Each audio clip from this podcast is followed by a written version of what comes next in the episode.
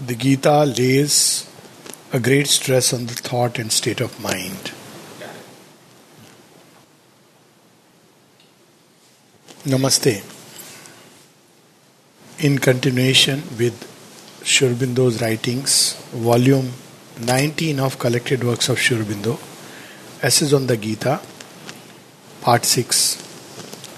The Gita, as we know, is a, uh, not just a karma yoga as is commonly understood, but the triple path, as Sri Aurobindo says. It is the triveni of jnana, karma, and bhakti. Meaning thereby that it engages all the three aspects of a being the mind, the heart, and the will. So that way it is in its own way a kind of integral path.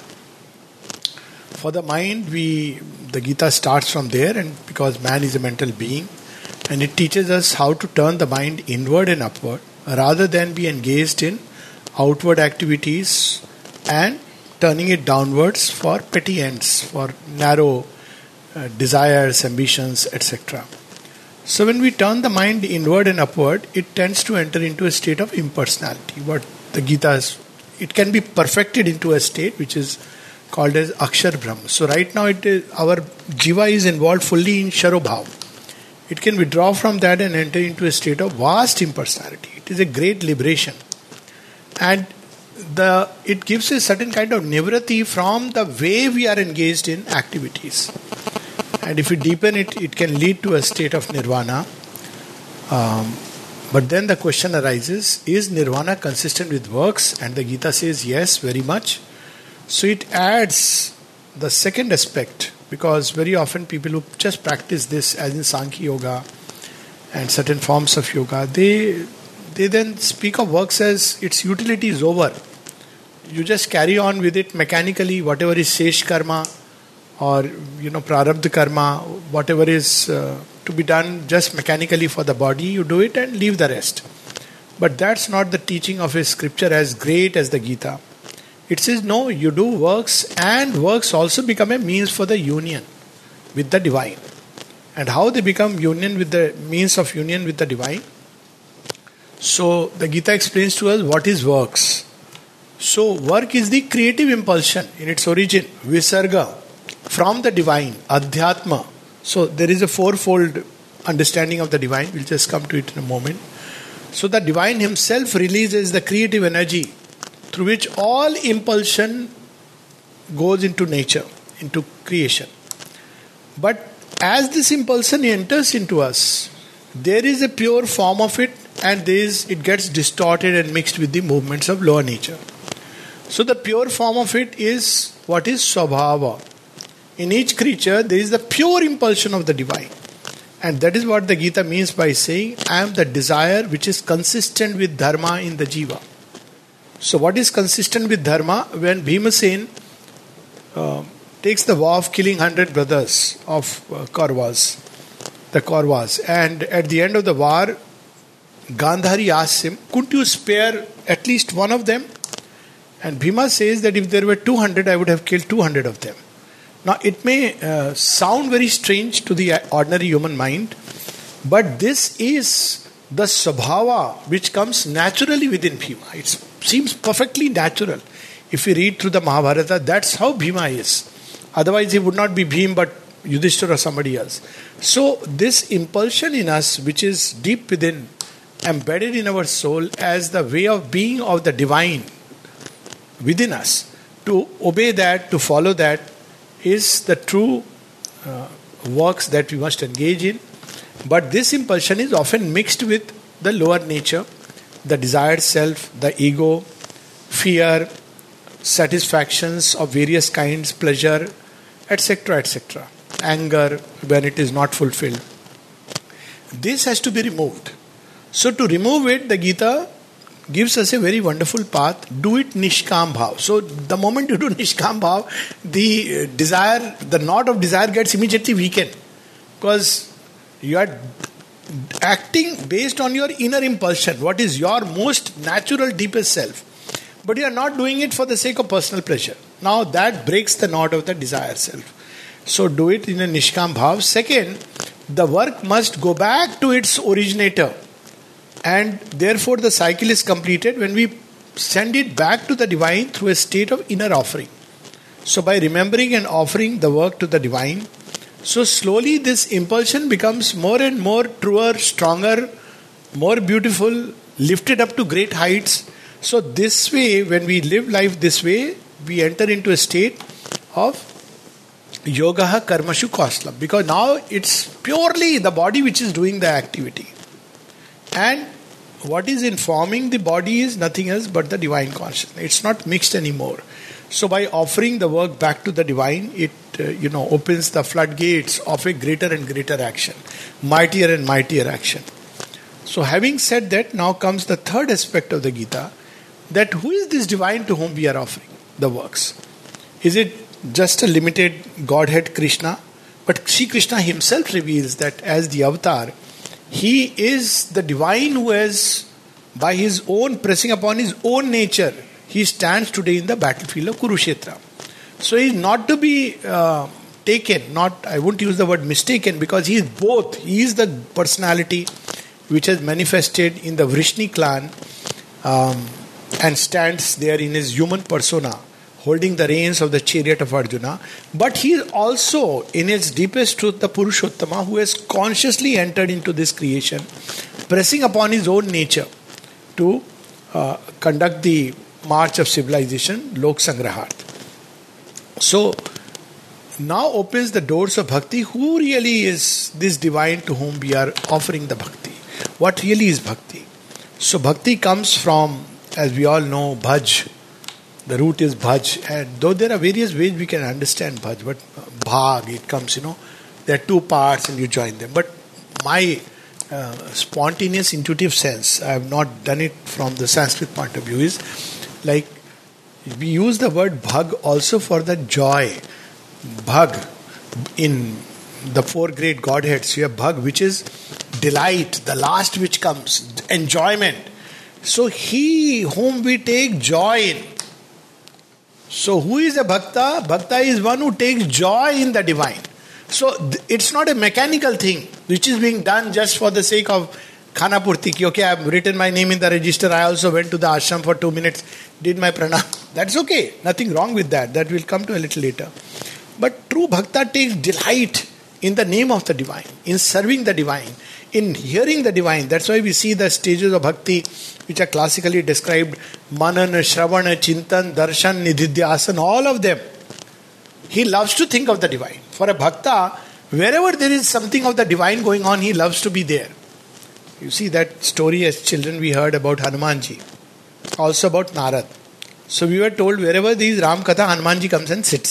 so it was so nice always to feel he is present around and also about Narad that don't leave the asan and go when you are doing puja of Narayana because Narad will come and occupy it because he is all around wherever there is this uh, you know uh, manan then shravan hearing the uh, exploits of the Lord. That is the great uh, significance of Bhagavad, the great significance of reading works of Shri I mean, life of and the Mother. Often I tell people, don't want to read you know the metaphysics and etc it's difficult. But just read the life of the mother. It's so liberating. And personally I find it even more liberating. Because immediately something you come in contact with the personality of the Godhead whom you adore. When mother was asked who is the divine and one of the answers she gave is one answer she gave like to a jnani the divine is uh, you are the divine in disguises when he asked, Who am I? So mother said, The divine in many disguises. But to somebody else, he says, The divine is, she says, the divine is that which you adore in Sri Aurobindo. So, Bhakta is, loves to hear, Shravana, he loves to think of the divine. This is what giving means, self giving. With the thoughts, give your thoughts to the divine. So, Shravana, Manan, Darshana. So, of course, the true darshan is inwardly. The image of the beloved must become clear to the heart of the seeker. Uh, but also outwardly, when you see a photograph of the mother, even the symbol, you halt, you suddenly, you know, want to, you are, you are just wonderstruck. So that's because darshan. Then nididhyasana, you are constantly meditating, reflecting, and various forms of relation then one begins to form with the divine. But who is this divine and what are the various ways bhaktas approach. Now the Gita brings out this uh, very interesting division of bhaktas in four categories. We can look at upon them as divisions. We can also look at them as a evolutionary hierarchy. So two are inferior type of bhaktas and two are the superior type of bhaktas. The two inferior are Arth and Artharthi. Arth is somebody who in a moment of crisis calls Lord. It's not like which name you are calling. It's that Arth Lord, and he responds, he knows that I am being called. He is fortunately not a slave of names. Names, each name represents a quality of the divine. But he knows that my, uh, the Lord knows that the child struggling with nature in creation needs me. And then there is Artharthi. Artharthi who is turning to the divine for material benefits and gains. Then the third category of bhakta is Jigyasu so that's why, you know, people read Mother Aurobindo because they are jigyasu. They are bhaktas, but of a jigyasu kind. They want to know more. So one of the ways um, people often say life divine is difficult, this is difficult, that is difficult. Well, first answer is life is difficult. So aren't we should we say we are not going to live it? Why life is difficult? The person next door to me sitting all the time whose face I may see may be difficult. So should I stop doing Life, difficulties, challenge of life. But why should we read Sri Aurobindo? Because we love him. So it should be read as bhakti, with that bhakti, jigyasu. I love the Lord. What has he written? What has he spoken? What does he want me to do? So obviously somebody who loves the Lord would want to know. So there is the third kind of bhaktas who are jigyasus, who are keen to know about the divine, his attributes, his various aspects, his life, his works, and everything about him. So this is the third kind, the jigyasu. And this idea of putting a sacred book in, as Sri describes in Savitri, wrapped in silken strings and kept on sanctified desk, only to be read occasionally, this should go. It's a Lord's letter, just like a beautiful letter from somebody we love, we want to read again and again. So we can read anywhere and any time. At least for me, it was like even during exams, MD selection exams, I was reading Mother, even sitting in the bathroom and everywhere, all barriers had gone like a Besharam. What is there? Why not? So, you are jigyas, you want to know more and more and more. And then the final category is the jnani. He knows and therefore he loves. Because the more you know the divine, the more you realize the wonder of grace. A jigyasu may have some doubts that, you know, why this happened to me, what is the divine plan. But a bhakta, Jnani, knows that this was the best thing to happen to me. This is grace. He begins to become conscious of the grace. So we have these four categories of bhakta, and a natural question arises then that uh, this first and second category are seeking desire. And we are being told to, and the Gita says all of them, the Lord blesses. They are special to me. They are to me. so he says, why these two categories are, uh, you know, because you have to get rid of desire, why they are also accepted by the divine. And then the Gita answers, they are, when you compare with ordinary humanity, which doesn't even have faith in anything higher, so the divine takes delight in them. And when you connect yourself with the divine, you know, it is like the uh, hen and the golden egg. so every day you go, you get a golden egg, you get a silver egg. After some time, you say, What about this hen, this wonderful hen? Who is this who is giving me what I am seeking? Who is he? Who is she? So, uh, it is the upward side of the famous Hindi idiom Anguli pakad ke pahucha pakadna. You catch hold of the finger, then you want to catch the entire person. But it is generally uh, Uh, used in a negative sense. That, you know, oh, give a little leeway to somebody, he tries to take full advantage. But the divine wants. He is not happy giving us only half a little sone ka anda. He gives himself, but to claim him, we have to give ourselves completely. So, when we give ourselves completely in all sincerity to the divine, the divine gives himself to us. And that is the ultimate acme of uh, union that we seek. So these are the category of bhakta. So what should he? How should he do bhakti? Is it a particular strot we must read? Is it an auspicious time? Is it a, you know, particular vigraha to which we must worship?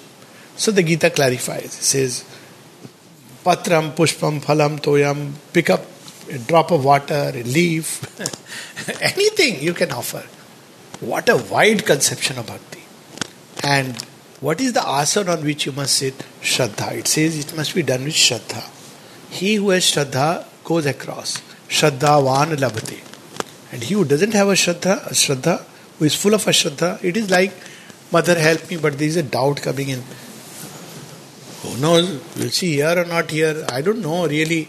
Does she hear? Now, you know, we are cancelling, making ourselves closed. So, Shraddha is important. Is the asana on which we should sit. And then, what is the mantra? The Gita does mention a mantra at one place, Pranav, Om. But basically, it is like any name you pick up, any name, any symbol. Sri universalizes it still further in synthesis of yoga. Any name, any symbol, any smallest wicket gate, any offering. Who is the person who can do bhakti? Is it specially only for Brahmins and the higher caste and the Kshatriya? No.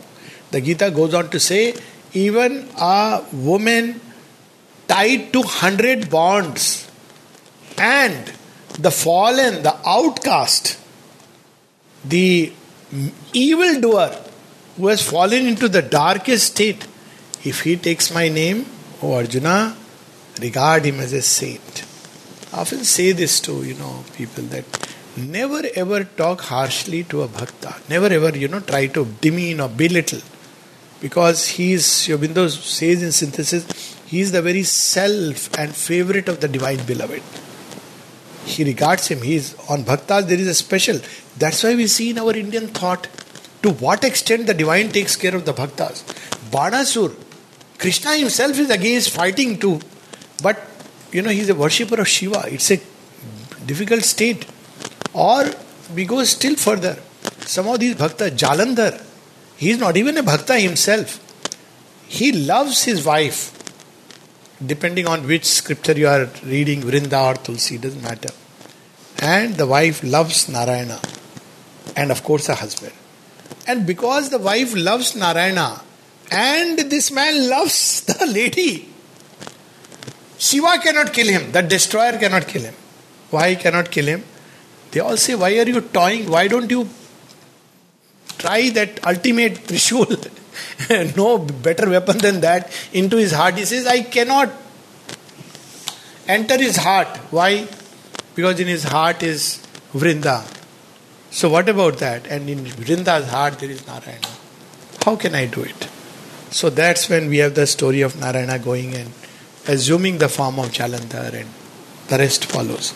So, we, uh, we have a tendency sometimes, even I've seen people in various circles, oh, Bhakta, they are sentimental lot.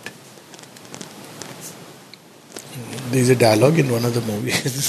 Do not underestimate the power of an ordinary man. I would say never, never underestimate what stands behind a bhakta. Because in his heart, God dwells.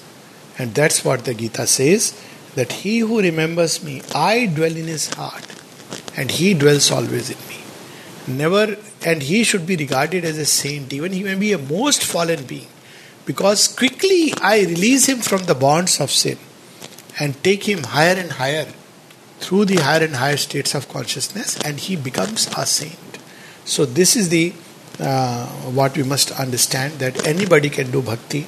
So all these we'll hear often from various people about you know Hindu thought, the Gita, which is a scripture of scriptures, very categorically says that. Then, who is this God to whom all this bhakti is being offered? Now the Gita opens a whole vast vision. Who is this God?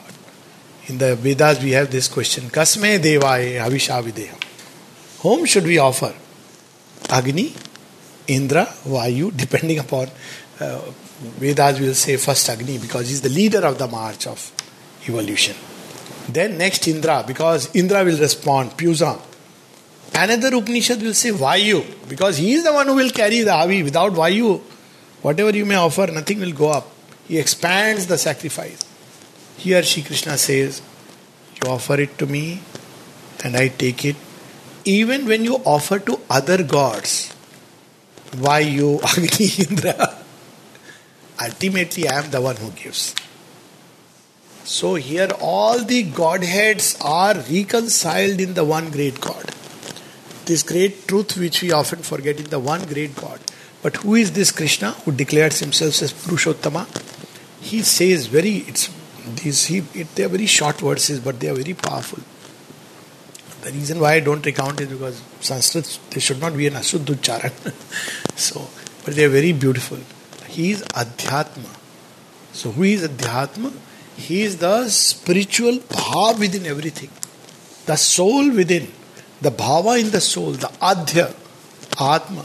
So he is the impulsion in the soul. That's how Swabhava comes from there. And in its origin, it is, he says, karma. What is karma? Creative energy. Visarga. I am the one who releases through the bhava in the soul. So he is adhyatma. Then what about this world of multiple objects?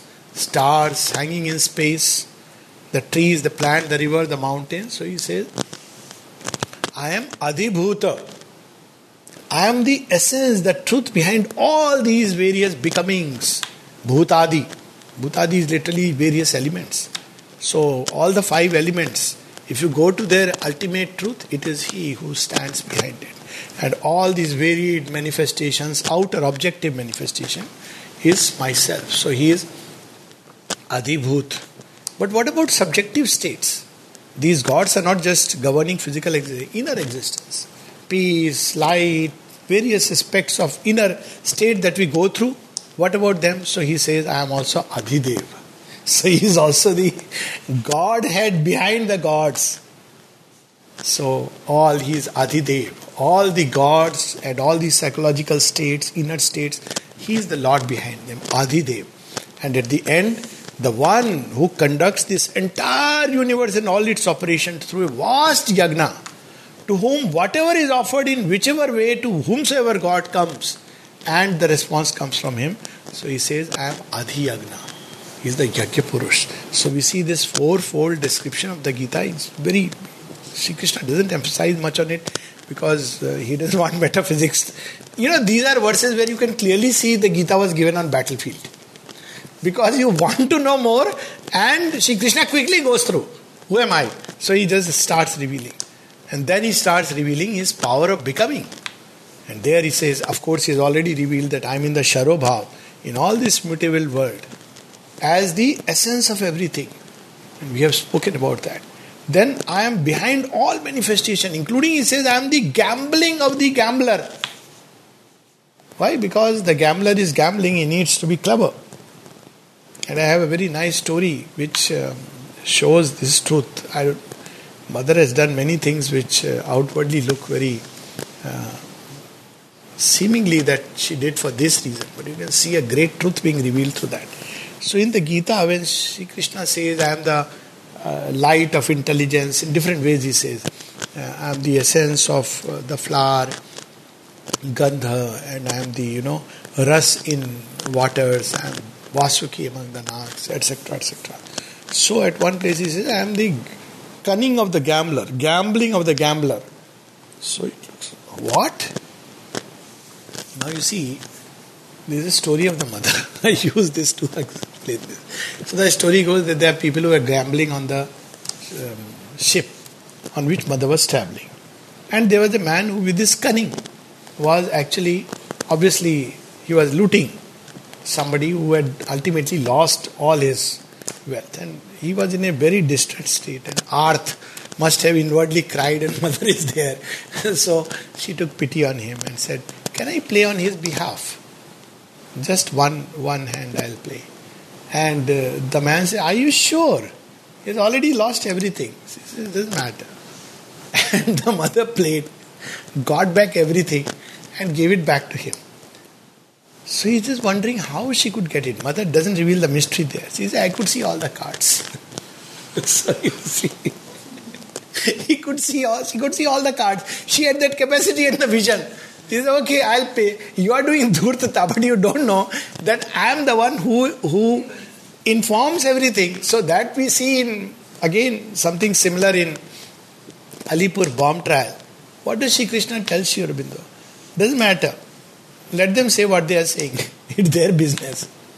What they will understand, what they, the judge will finally write, all this drama. It's all within me. I am the one who will ultimately write the judgment through Beachcroft. All that is settled. So every we find this wonderful description. Then there is beyond this Sharubhav, there is the Akshar Brahma, the stable basis of all things, and then the Purushottama. The Gita also says all things are within me. I am in them, but I am not them. This is something very another cryptic phrase of the Gita. Sri Krishna doesn't explain much because he's in a hurry, you know, battle has to be fought. So I am in them, I am not them. So, in a certain sense, there is nothing else but the Lord. Sri explains this very beautifully. But what he means is that don't regard this small little thing to be because everything is the Lord, doesn't matter, you will pick up this and say, This is what the Lord is. So, there is a very subtle distinction, which is what Ravana forgot. For example, the Lord is in me and the Lord is all the becomings. Now, if I say, therefore, the body is also the Lord, and so I'll take care of the body all through, and all my life I'll just be focused on the body and I am worshipping the Lord. There are people who were trying to do that, and the mother reminds them, taking cue from Sri writings, quoting him that the body has to be part of the yoga, they spend all their time only thinking about the body. So, this is what the Gita is drawing a very subtle distinction. Of course, everything is Him, all becomings. He is Adhibhut. But at the same time, He is saying that I am in everything as its essence. But don't mistake that this is me, and therefore you start uh, creating all kinds of absurd uh, forms of practices. So, He reveals that. And then He says, I am not just as a silent presence, but actually I am in that becoming. I inspire nature and her works push nature to exceed the limits of her own formations. And who are these people? In the West, they are called genius. In India, they are called vibhuti. And sometimes they are called madmen. I'm talking of the luminously mad, not the other inferior kind of mad. They are luminously mad because they have broken through the limits. So these vibhutis, at a human level, Sri Krishna says that wherever you see any kind of greatness, know that it is God's. It is He who is manifesting. And it's a reminder to the Vibhuti also that don't think that it is you, it is God who is manifesting through you. And we see that beautifully in the uh, you know Napoleon story. So Napoleon was the arm of God striding through Europe. Napoleon was Kali, Kali's instrument to usher in a big change. But it's very difficult to contain, you know, when God moves you, you know that it's all vibhutis know it's no more their power because they know that it's way beyond the limits of their personal power sees. But Napoleon started believing at one point that am France, France is me. and that's when we see that Napoleon was broken, as Aurobindo says, and Kali threw him aside on the road. Because Vibhuti has to, you have to grow more and more humble the more and more the divine acts through you. So there is this entire uh, Vibhuti Yoga which is described. And after that, the Gita takes us to the grand vision.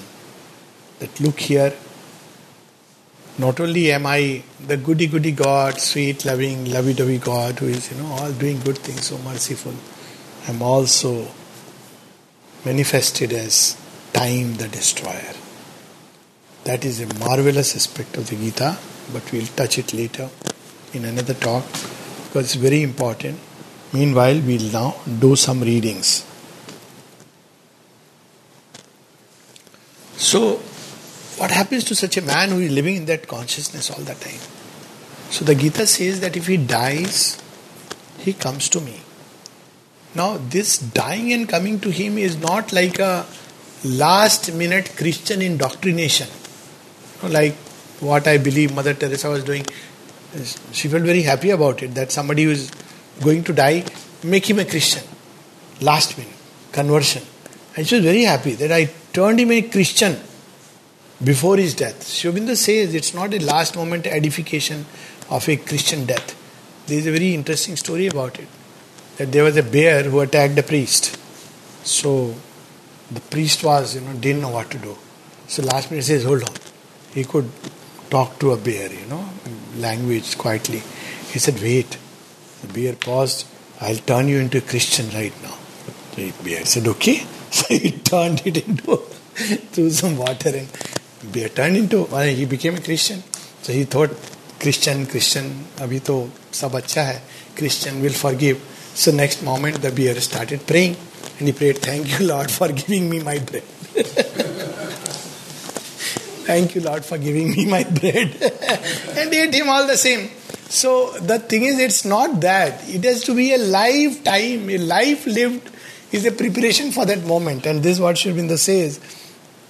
There's no offense meant any to anybody personally. All religions have this stupidity. In India, we used to read in in Hindu religion one of the bhajans. Ki, um, it's about Ajamil. Ajamil was a butcher. So this fellow did only one the smart thing in his life, and that was he kept his uh, son's name as Narayan. So, so as the bhajan goes, that last minute when he was about to die, Ajamil Adhamni में न थी क्या बुराई? मगर मौत की जब घड़ी उसकी आई तो बेटे नारायण की थी रट लगाई। तुरंत खुल गए उसके वैकुंठ द्वारे। हरे कृष्ण गोविंद, हरे मुरारी, इस बेसन। That is the version goes that you know last minute when the time of death came he suddenly called his son बेटे नारायण की। नारायण, कहा है तू?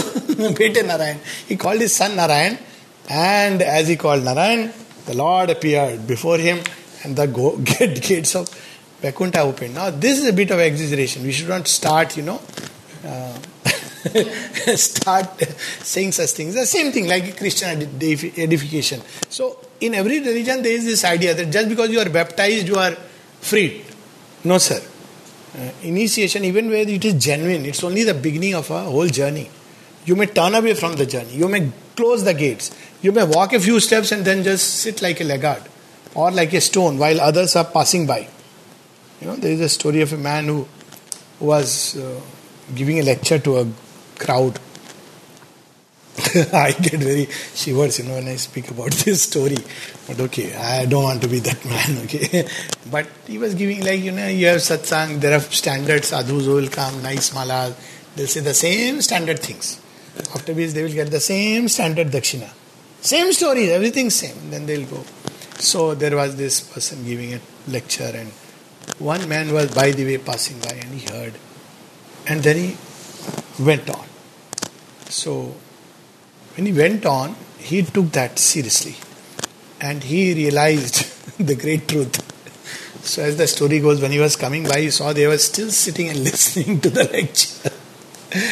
and this story is told in another very beautiful way that there was a Pandit who was giving Bhagwat Katha and he was telling one day you know भगवान के नाम से भव सागर पार हो जाता है you can you know cross the great ocean of the world by taking his name and all the simple folks so nice wonderful Maharaj ji so one day and they used to bring milk for him every day one day the river was in speed but suddenly they landed up nevertheless in time knock the door you How you people have come?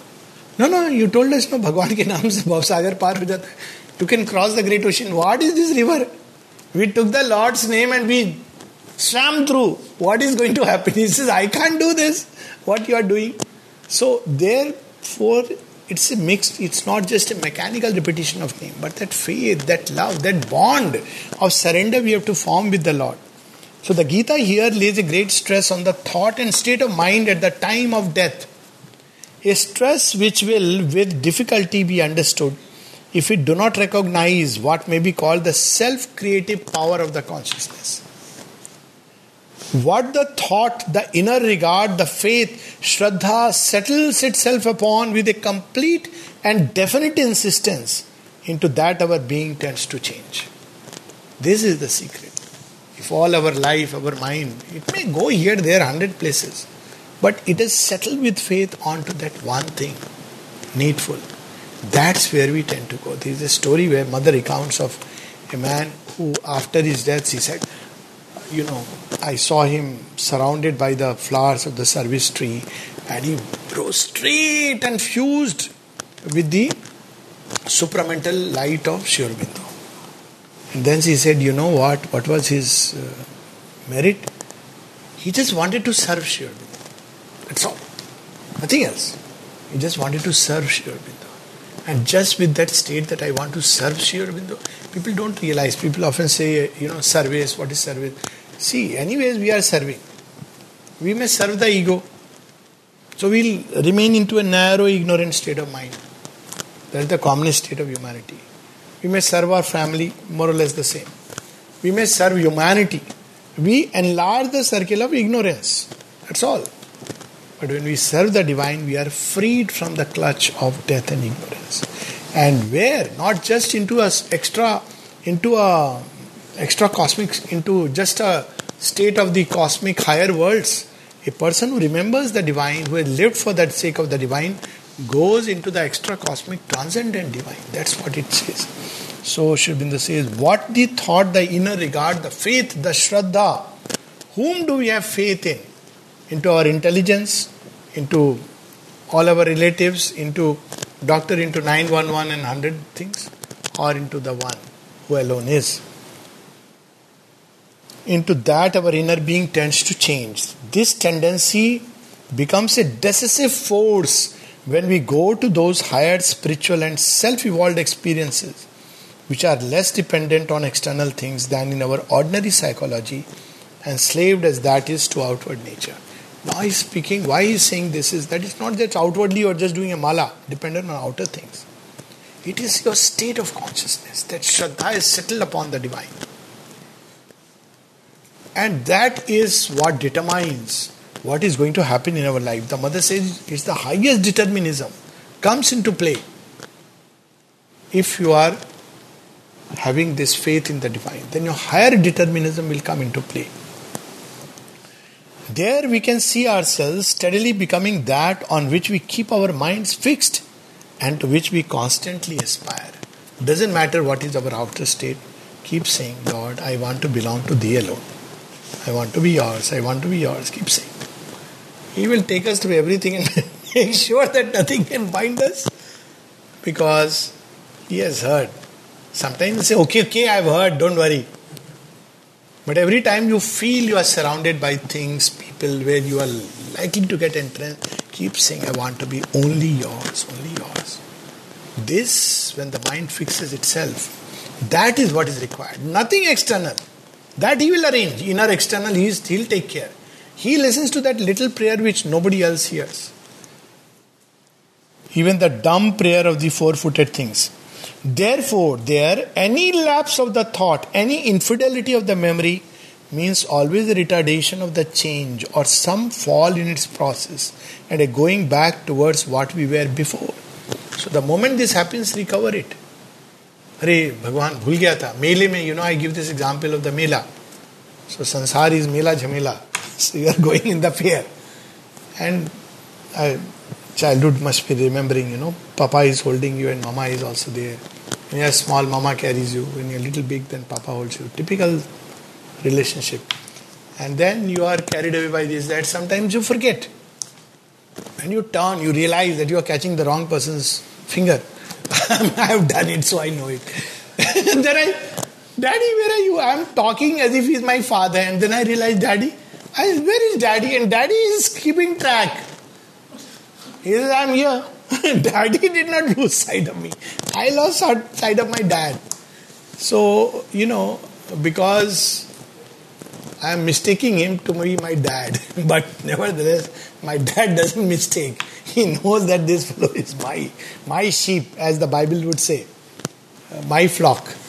so the mark is there on the sheep my sheep, my sheep. You know, it's a very interesting Christian mythology. I mean, symbolism is so interesting. That on the flock of sheep, you know, there were eggs which were given in the ashram at one point of time. It was stamped on them, ashram. You know, it's not it's not to be taken just lightly. It's very interesting that it is ashram. So, at least so long as we not have not substantially and irrevocably fixed our new becoming. Every time you go either udhar, straying. Ma, I think I'm straying, mother, but I want to be yours. You remember, no? The promise you gave me? Yes, my child. Come.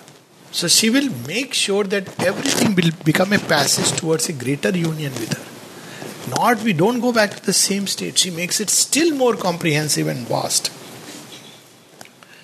When we have done that, when we have made it normal to our experience, the memory of it remains self existent. Then we don't have to keep saying.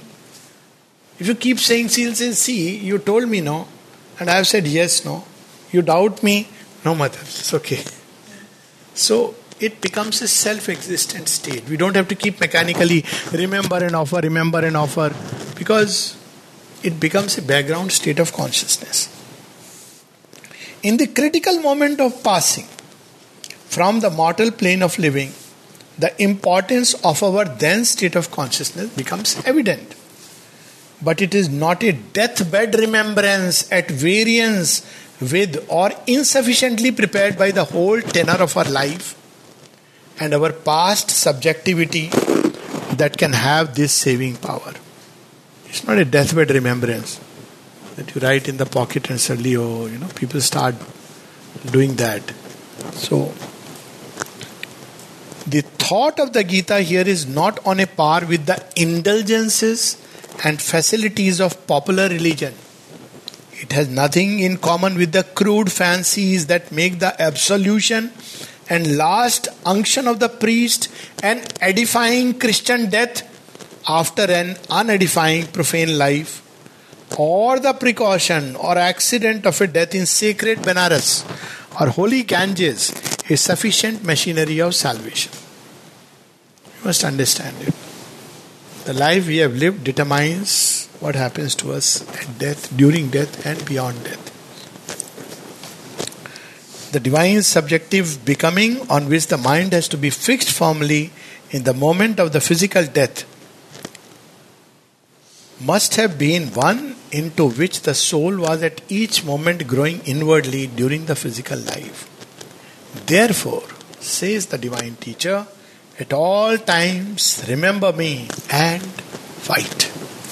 For if thy mind and thy understanding are always fixed on me and given to me, given up to me, to me thou shalt surely come, either which way. For it is by thinking always of Him with a consciousness united with Him in an undeviating yoga of constant practice that one comes to the divine and supreme Purusha. And then it says that, you know, what is that state in which one passes. So, this is the practice that we have to do state of constant remembrance. Now, this constant remembrance is uh, whenever to start with starting an activity, ending an activity, in between the activity, whenever. Ma, ma, ma goes on, and then it becomes a background state. And when it becomes a background state, then life is led along those lines.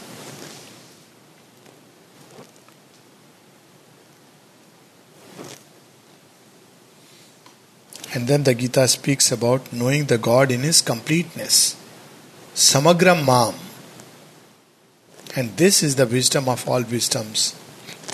The whole knot of the ignorance which has bewildered his human mind and has made his will recoil from his divinely appointed work will have been cut entirely asunder. This is the wisdom of all wisdoms, the secret of all secrets, the king knowledge, the king secret. It is a pure and supreme light which one can verify by direct spiritual experience and see in oneself as the truth. So it's not something to be taken as a belief. If we live it, we will see it in our own life. But then comes the other part, but faith is necessary. If faith is absent, if one trusts to the critical intelligence which goes by outward facts, and jealously questions the revelatory knowledge because that does not square with the divisions and imperfections of the apparent nature and seems to exceed it, and states something which carries us beyond the first practical facts of our present existence, its grief, its pain, evil, defect, undivine, error, and stumbling, ashubham, then there is no possibility of living out that greater knowledge. Meaning thereby that, well, what if we see somebody who lived his life for the divine suddenly dies at a young age, the critical mind will say, What did God do to him? And the mind endowed with faith will say, Wow, he has been taken a leap. See, we read that line in Savitri digging a tunnel through emergency because God uses everything. His wisdom is not confined to a very narrow. You see, this is what we see in the Gita. What is the occasion of the Gita? If you really look at it, even Gandhari, she said, you, she curses Krishna. Because of you, this war took place. So for her, it was the most ashub thing to have taken place. Not realizing that every son that died on the battlefield, it was a great compassion of the Lord. Why? Because had they been alive, God knows what chaos they would have created to start with. Less burden of error they carried. And for a Kshatriya to die on the battlefield is at least a glorious death. That to, to fight and die at the hands of a godlike humanity like Bhima, it's a still more glorious death. All of them, see, when you are endowed with faith, Gandhari would have said, I know they were all errant children. My mistake. But at least they couldn't live gloriously. Your compassion gave them a glorious death. Karna, the Lord saved him, if you really look at it. Imagine if Karna didn't die, and imagine if because of him, evil one, the man would have been in the most miserable of conditions. This much he had understood. That's why he said, See, what he promised to Kunti was very interesting. He said, I will kill only one of the Pandavas. And then he says something else. He says, You will still have the five. It was a very cryptic way of saying, The moment one of them is fallen, I'll be a Pandava. He knew this much. That and whom did he want to kill? Arjuna. Because he had this score to settle. Meaning thereby if Arjuna fell, he would be a Pandava and be with them. This much he knew. And Sri Krishna was trying to save him from the ignominy by telling him, Stop, you come out of this battle. Come with the Pandavas because he knew it's not worthy of him. Still, didn't listen, what a death at the hands of Arjuna with the Divyastra and in a state where nobody can blame him. Oh, he was on the ground and you know, he didn't have the rath. Karna was saved. It was compassion again of Sri Krishna. So this is the eye endowed with faith, we'll see. But there is a kind of critical thinking. Oh, Krishna. See how cunningly, cunningly took away Karna. He saved Dronacharya also. What about Jayadratha? Well, the fellow deserved to die a hundred times. there, something else came into existence. I've often spoken of this. प्रबल प्रेम के पाले पढ़कर प्रभु को नियम बदलते देखा अपना मान रहे न रहे पर भक्त का मान न टलते देखा ही loves Arjuna. He is the one. Arjuna loves him thanks to the Lord's love. And he is the chosen one on the battlefield.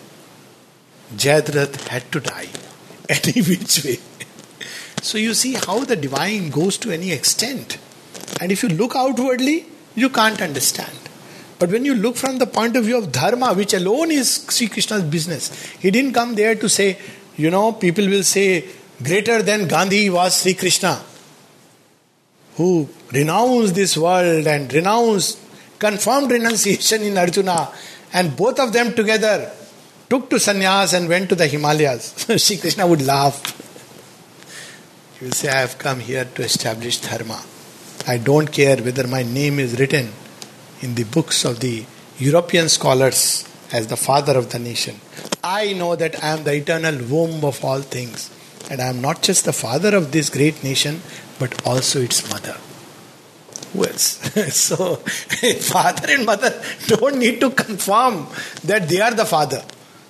And those who have doubt about the identity, they have to try the DNA testing. The father and mother knows. So this is how he describes that faith is necessary.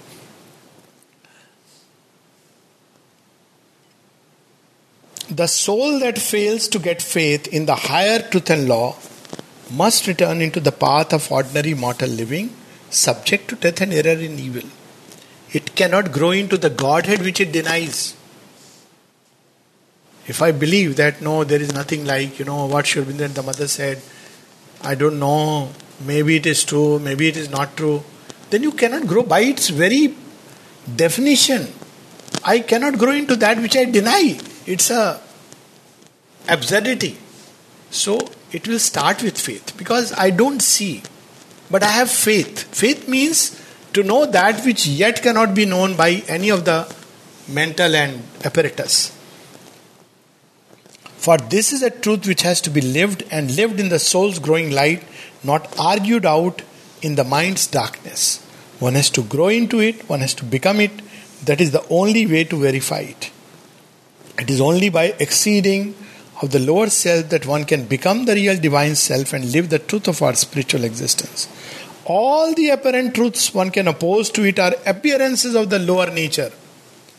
The release from the evil and the defect of the lower nature, Ashubham, can only come by accepting a higher knowledge in which all this apparent evil becomes convinced of ultimate unreality, is shown to be a creation of a darkness. So, in that state, you discover that all that we made so much hullabaloo about, that was not the real thing. The real thing was happening deep within. What we were whispering to the Lord and what He was whispering into our soul, not the world of appearances which human beings see. What with entire faith and without egoism we believe in and impelled by Him will to be the God within will surely accomplish. It's no more left to us. If we have faith without egoism, I have faith, but I don't know. Let me see the proof. I have faith, but provided you fulfill this ambition of mine. That's why Aurobindo says an egoistic faith tainted with desire and ambition is a low and smoke obscured flame that cannot burn upward to heaven. So, this faith is not tainted with egoism do this for me, then I'll have faith. Nothing. Even if you were to take away every drop of my blood, each drop will say, Thou, Thou, Thou, Thou alone. So, this faith, when we are endowed with, then we grow into that spontaneously. But the egoistic mind and life we now and apparently are must first surrender itself for transmutation into the hands of that inmost secret divinity within us. So Krishna is within. Krishna, all things are in Krishna. And He is the transcendent Godhead, Purushottama, beyond all. And then he says, The great soul who open themselves to the light and largeness of the diviner nature of which man is capable are alone on the path, narrow in the beginning, inexpressibly wide in the end, that leads to liberation and perfection. The path seems narrow in the beginning because you have to really withdraw from all this world of appearances and concentrate only on the divine. Seems narrow. But as we grow into it, then suddenly the divine within, you begin to see Him in entire creation. It becomes wide as we grow. This absolute self giving, this one minded surrender is the devotion which the Gita makes the crown of its synthesis. All the rest is a preparation. A stage comes when there is the complete self giving, not only of works, not only the turning of the intelligence within, but within, outward, everything. Not only the works that I am doing, but my feeling, my heart, my action, everything is turned, given to the Lord. My thoughts turned to Him, my heart running towards Him.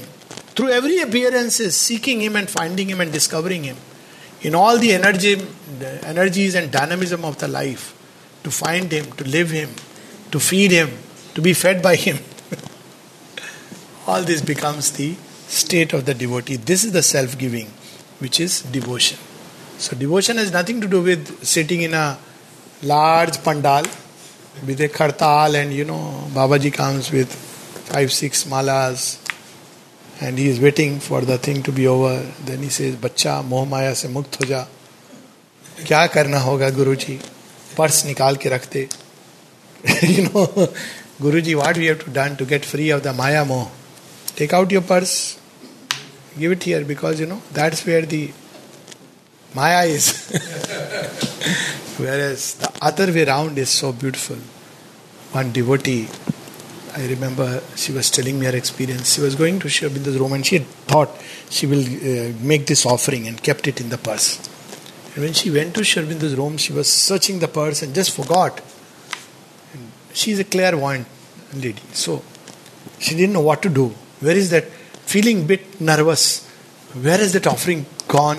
Is the Lord not accepted? All these thoughts. Suddenly she hears a voice.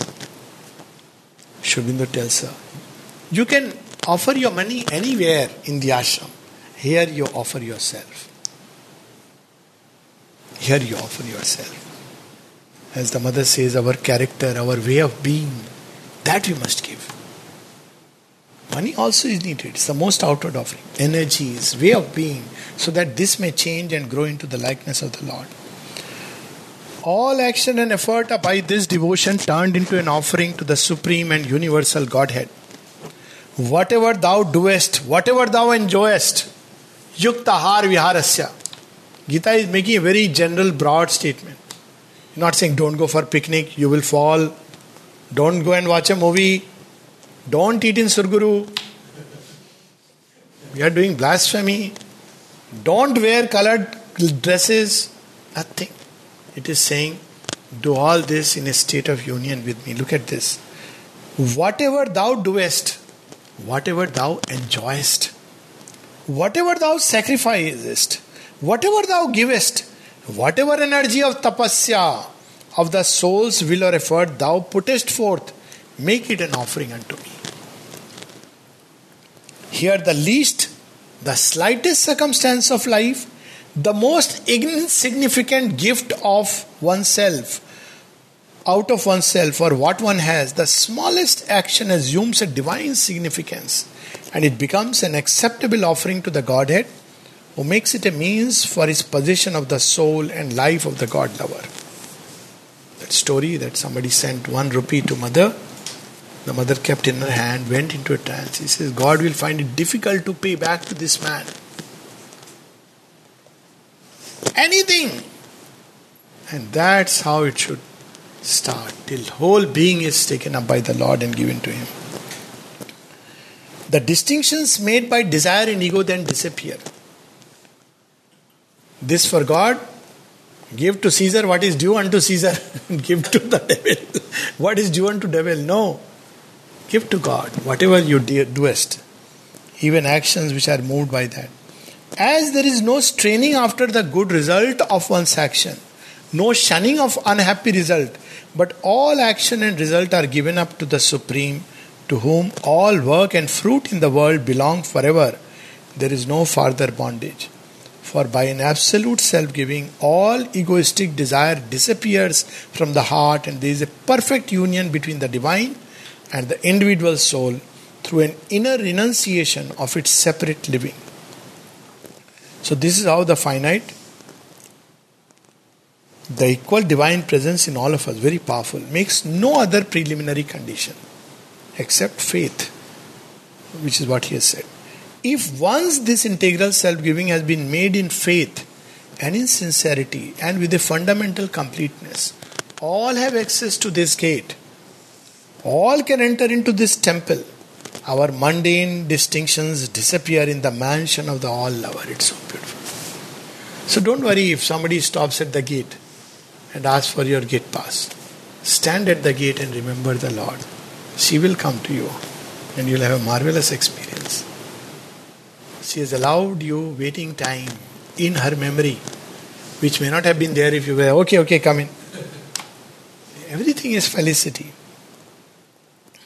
There, the virtuous man is not preferred, nor the inner, uh, nor the sinner shut out from the presence. Oh, he's a bad guy, he cannot be allowed. You know, sometimes these things are done and it's not correct. To the Lord, anybody should be allowed to go. Only you should not create a nuisance that is understood. But anybody and everybody Together by this road, the Brahmin, together, mark the word, together by this road, the Brahmin, pure of life and exact in observance of the law, and the outcast, born from a womb of sin and sorrow, and rejected of men, can travel and find an equal and open access to the supreme liberation and the highest dwelling in the eternal. People often say, What are the special thing about the ashram? I say, One of them is that all people can walk together. It's not like Deluxe Darshan, special person, this person. We don't ask, Who are you? Where are you coming from? Man and woman find their equal right before God. For the divine spirit is no respecter of persons. Look at the power of these words.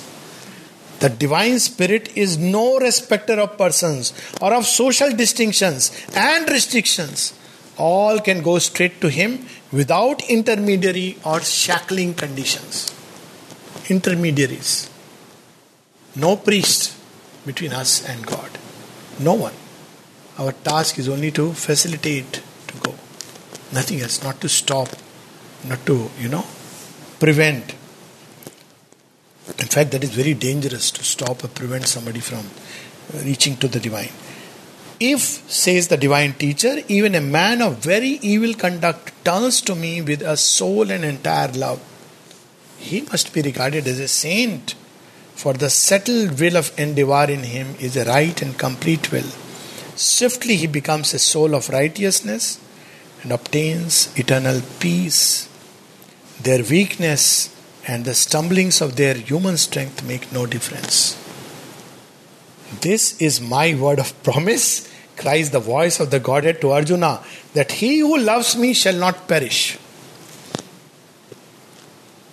A beautiful, supreme assurance. Still we say, ये तो चला गया रास्ते से इसका कोई उपाय नहीं है यू डोंट नो उसका ही उपाय है वो ही करेगा कहते ना there is a phrase in Hindi मरता क्या ना करता A good man is very difficult to turn a good man to God. Huh? Say, I am a good guy. See, everybody considers me as somebody very good. But somebody who is, he says, Lord, you are my only hope, my refuge. So, and then he ends, closes this that in the divine lover of man who takes refuge, the Shudra hampered by a thousand hard restrictions, woman shut in and stunted in her growth by the narrow circle society has drawn around her self expansion, those two on whom their past karma has imposed even the very worst of births the outcast, the pariah, the chandal find at once the gates of God opening before them. And there are people who will say that in India, casteism and all this. Obviously, they have either not read the Gita or they are souls deluded who know not the Lord in the body. And yet, the best solution for them would be to turn to the, the divine. And he says that he's not the limited Godhead of religion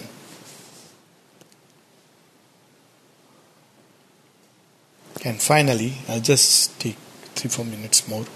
The liberated eye of knowledge in the spiritual consciousness does not, in its outlook on the world, see this struggling lower nature alone. We see a man struggling, you know, having defects. But the divine sees the divine possibility inside. People often ask, Arjuna was not the best of the Pandavas or the best of human beings. Yudhishthir was truthful to a default. And then there was, you know, Vidura, who was Mahatma. There was Sahadev, the meditating man. Why Arjuna was chosen? Because Arjuna alone could be the instrument. We see the outer nature and its limitations. If we perceive only the apparent outward fact of our nature and others' nature, we are looking with the eye of ignorance and cannot know God equally in all in the sattvic, the rajasic, the tamasic creature, in God and Titan, in saint and sinner, in the wise man in the ignorant, in the great and in the little, in man, animal, plant, and inanimate existence, the liberated vision sees three things at once as the whole occult truth of the natural being. How does God see us? First and foremost, it sees the divine prakriti in all, the true swabhav. We may not know it, but it sees that which is happening inside. that little thing. It sees her as the real power in all things. To bring it out is its real business. That which gives its value to all this apparent action of diverse quality and force. And it reads the significance of these latter phenomena not in their own language of ego and ignorance, but in the light of the divine nature. When mother was, you see, people didn't understand Dada and why mother was so. You know what mother said? He is the one person who could psychicize the material consciousness. And at one point he says, You could have been born with lot of intellectual things, but you deliberately choose to keep that behind so that you could do this work, which is very difficult the obscure material consciousness. So we look at things outside. Of course, he was a wonderful person, those who knew him closely. But we see outside, but the divine sees that inner swabhav, that inner aspiration, which we may not see. And he reads the outer in the light of this and not the other way around. Therefore, it sees too, secondly, the differences of the apparent action in Deva and Rakshasa man and beast and bird and reptile, good and wicked, ignorant and learned, but as action of divine quality and energy under these conditions, under these masks. So the same action, Karna and Arjuna, it sees differently. That's why Shri Krishna tells to Arjuna, You are of a Deva nature, you don't worry. But Duryodhana, after all, or the same question that Vali says, Why you killed me? and help Sugriv. So the same action he sees differently based on the inner becoming, it's seen in that light. It is not diluted by the mask. There are people who are very good guys, and you know, that's why people say, Oh, Karna ko kyon aise hua? It is not diluted by the mask, but detects behind every mask the Godhead. It observes the perversion of the imperfection, but it pierces to the truth of the spirit behind. It discovers it even in the perversion and imperfection, self blinded, struggling to find itself. The liberated eye does not lay undue stress on the perversion and imperfection, but is able to see all with a complete love and charity in the heart. See, that's how Churchill became such a wonderful instrument. If you look outwardly, used to drink, then they debauch, most likely. Same with we see with Napoleon. At the same time, he hated India, but the divine saw something else. That's what is matters at the end. And finally, it sees the upward surge of the striving powers of the will to be towards Godhead. It respects, welcomes, encourages all high manifestations of energy and quality, the flaming tongues of the divinity, the mounting greatnesses of soul and mind and life in their intensity is uplifted from the levels of the lower nature towards heights of luminous wisdom and knowledge, mighty power, strength, capacity, courage, heroism, benignant sweetness and ardor and grandeur of love and self giving, preeminent virtue, sweetness and ardor and grandeur of love and self giving, preeminent virtue, noble action, captivating beauty and harmony, fine and godlike creation. The eye of the Spirit sees and marks out the rising Godhead of man in the great Vibhuti. At one place, Aurobindo was asked, but some of these great people have defects. He says, yes, great people have great defects. and then he says, why won't the divine use greatness if it serves his purpose? So he oh, no, no, he's not a good guy. Let me not use him. This is nature rising towards its own summits, pressed by the will. And that is how it closes. It is the Godhead who manifests himself in the great thinker, the hero, the leader of men, the great teacher, sage, prophet, religious founder, saint, lover of man, the great poet, the great artist, the great scientist, the ascetic self tamer, the tamer of things and events and forces. The work itself, the high poem, the perfect form of beauty, the deep love, the noble act, the divine achievement, is a movement of Godhead. It is the divine in manifestation.